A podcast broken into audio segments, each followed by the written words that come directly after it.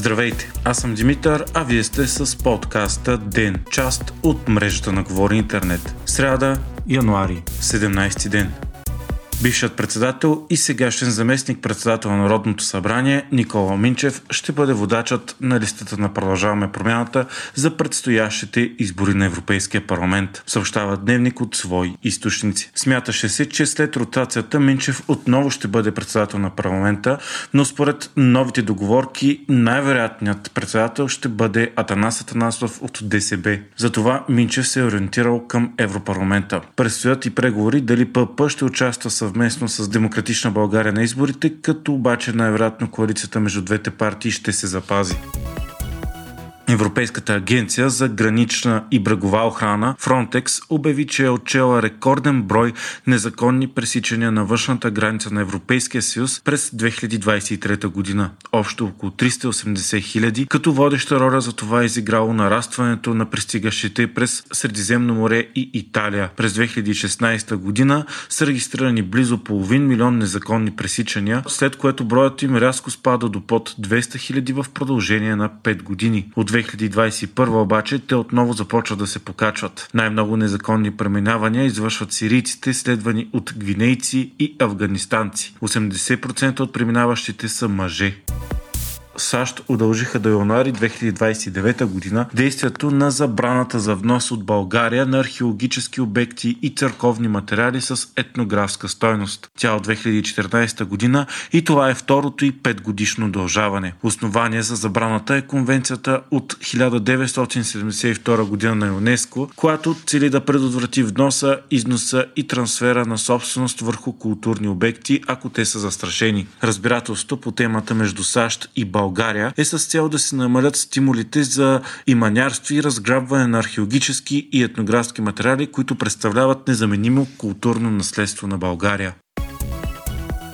Българският кораб Верила е освободен от ирландските власти. Той бе задържан на двайсети декември от митническите власти в Ирландия, след като на борда му бяха открити триста килограма кокаин. Корабът е собственост на Б М Ф, който се държи от Кирил и Георги Домущиеви. Те коментираха, че без знанието на Б М Ф и на ръководството на екипажа на кораба е направен опит за превоз на наркотици, като компанията е оказала пълно съдействие на ирландските власти. Двама от общо шестимата задържани моряци във връзка с открития кокаин са с повдигнати обвинения и двамата са българи. По изчисления на ирландската полиция, конфискуваният кокаин е на стойност двайсет и един милиона евро.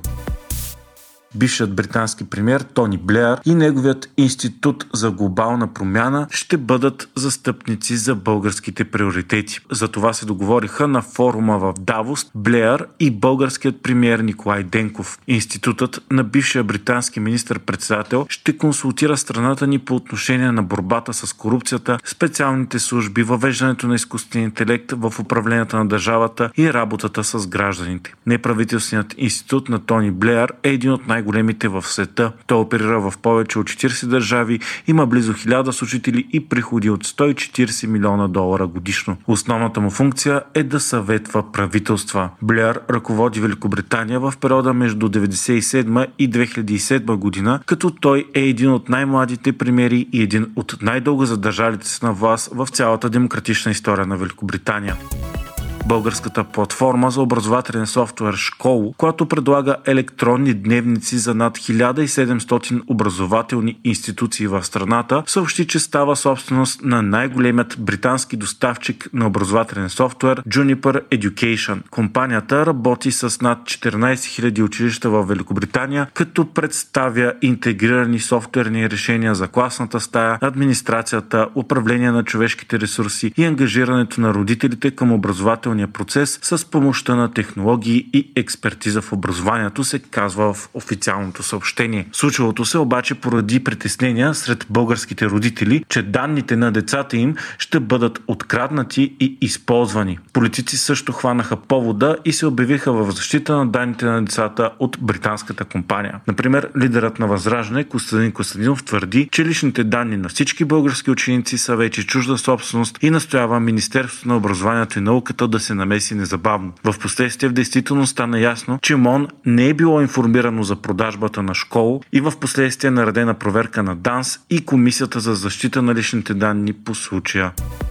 Платформата ви бокс седем е изтрила всички видеа на потребители качени от две хиляди и шеста година насам. До преди години ви бокс седем беше изключително популярна в България и дори конкурираше YouTube. След това обаче бе купена на NetInfo, които заложиха на почти изцяло собствено съдържание, като това доведе до рязко намаляване на популярността на ви бокс. Въпреки това, платформата съдържаше огромен видеоархив още от зората на българското интернет общество, който не присъства никъде другаде. Става въпрос за милион видеа или деветдесет и девет процента от цялото съдържание на ви бокс седем. От Нова Broadcast Group, които са собственик на NetInfo и VBOX, казаха, че са взели това решение заради авторските права, които на много клипове не са били уредени. Вие слушахте подкаста Ден, част от мрежата на Говори Интернет. Епизодът подготвих аз, Димитър Панайотов, а аудиомонтажът направи Антон Велев.